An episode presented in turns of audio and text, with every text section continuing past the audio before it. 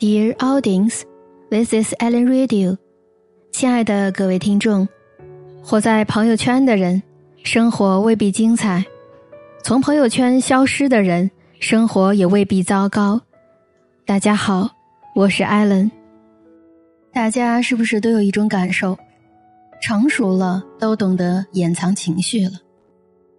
不知道各位听众，你是从什么时候开始决定不再发朋友圈了呢？也就是说，说白一些，就是没有什么表达的欲望了。情绪是表达的源头。以前但凡遇到点委屈，都喜欢发个朋友圈吐槽一下，觉得世界非黑即白。后来才发现，生活的真相是，成年人的世界。没有谁是容易的。成年人谁不是一边受伤，一边自我疗愈？没有一份工作不委屈，没有谁的生活总是一帆风顺。有人说，连情绪都控制不住的人，还怎么指望他控制人生？现在刷朋友圈，发现喜欢抒发感情的人年纪都不大。这句话没有嘲讽的意味。毕竟年纪小的时候，都喜欢背负新词强说愁，不让别人发现自己的软肋、脆弱不堪，是成年人最后的一丝体面。现在的年轻人早就不在朋友圈宣泄情绪了，或者说，成熟的人早就戒掉情绪了。那些不在朋友圈暴露自己情绪的人。都已经成熟了，变得坚强。在这个世界上，最无奈的是，没有人懂你的心情，你的感受。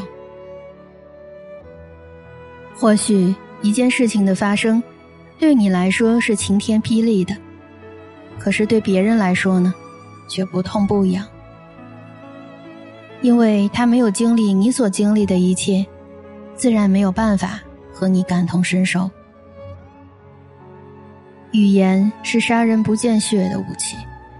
你买件奢侈品，别人说你炫富；你加班到了深夜，别人说你假装努力；你在朋友圈晒一个到处旅游的风景照，别人说你真够闲的。这些话只会给自己心里添堵，影响你的心情。除此之外呢，别无好处。鲁迅说过：“人类的悲欢并不相通。”我只觉得他们吵闹。世界上没有真正的感同身受，不是所有的鱼都活在同一片海洋里。不发朋友圈的人，都给了自己一片宁静的空间，早就学会了不在烂人烂事上纠缠。现在的朋友圈精致到了。都加了滤镜。现在年轻人焦虑的很大一部分原因，都是来自于朋友圈。在朋友圈，你看到别人的生活都是歌舞升平、细致细腻，晒旅游、晒美食、晒深夜加班、晒工资条、晒美女、晒玫瑰花。看看朋友圈，怎么都觉着别人的生活很是精致，而自己的生活呢？一地鸡毛，于是内心就产生了焦虑症，总觉得自己不如别人。但在朋友圈里活得风光的人，其实他未必就真的风光。凡是出现在朋友圈里的生活，都是加了一层滤镜的，那些未必真的是真实的。有个朋友，总是在朋友圈发各种好看的照片，喝咖啡的。吃甜品的，去旅游的，甚至还有蹦迪的。当我看到他发的朋友圈的时候，我当然也是觉得他过得很风光。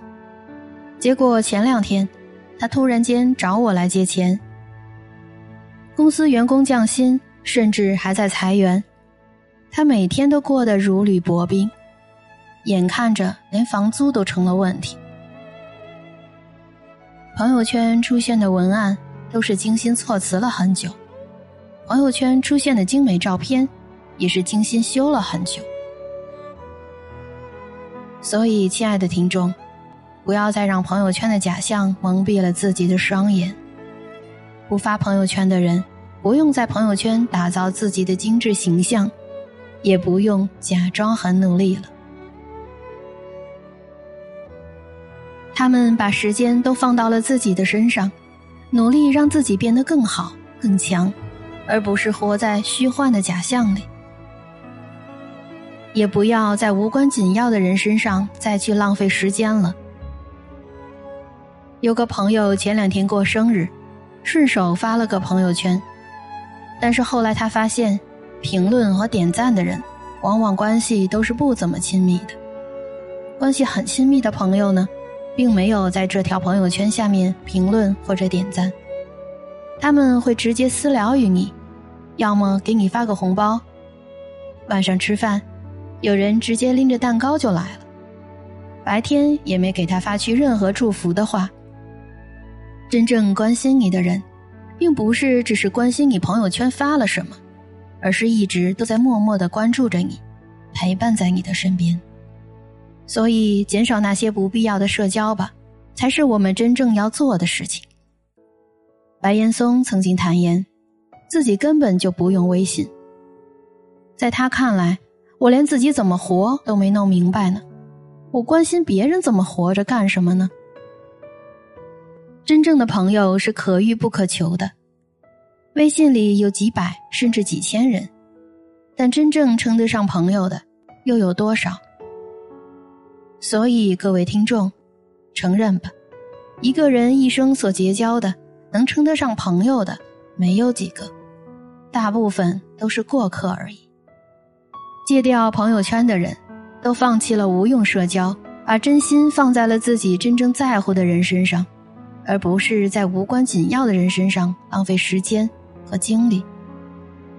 往后余生，愿我们都能摆脱无用社交。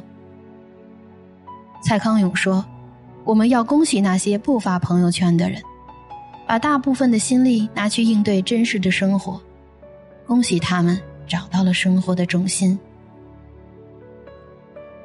朋友圈只是我们抒发情感的一个窗口，并不是真正生活的全部。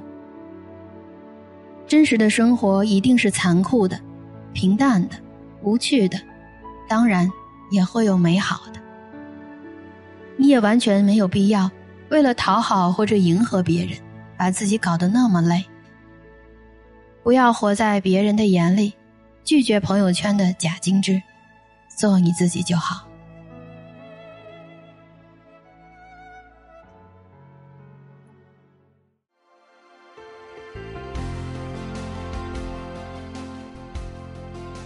我是艾伦，听完今天的节目，你有什么感受吗？可以在评论区给我留言，说一说你现在是怎么对待朋友圈的。别忘记关注我，并帮我分享出去哦。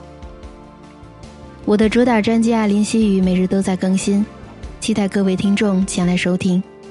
品茶做客，让可可爱爱的我缓解你的焦虑情绪。希望我的声音能够释放你的压力。励志你的人生，帮助我们共同成长。也希望我的声音能够让你的心灵得到一丝安抚。我会用三十七度的温暖做好你的枕边人。本期节目就是这样，让我们下期再会。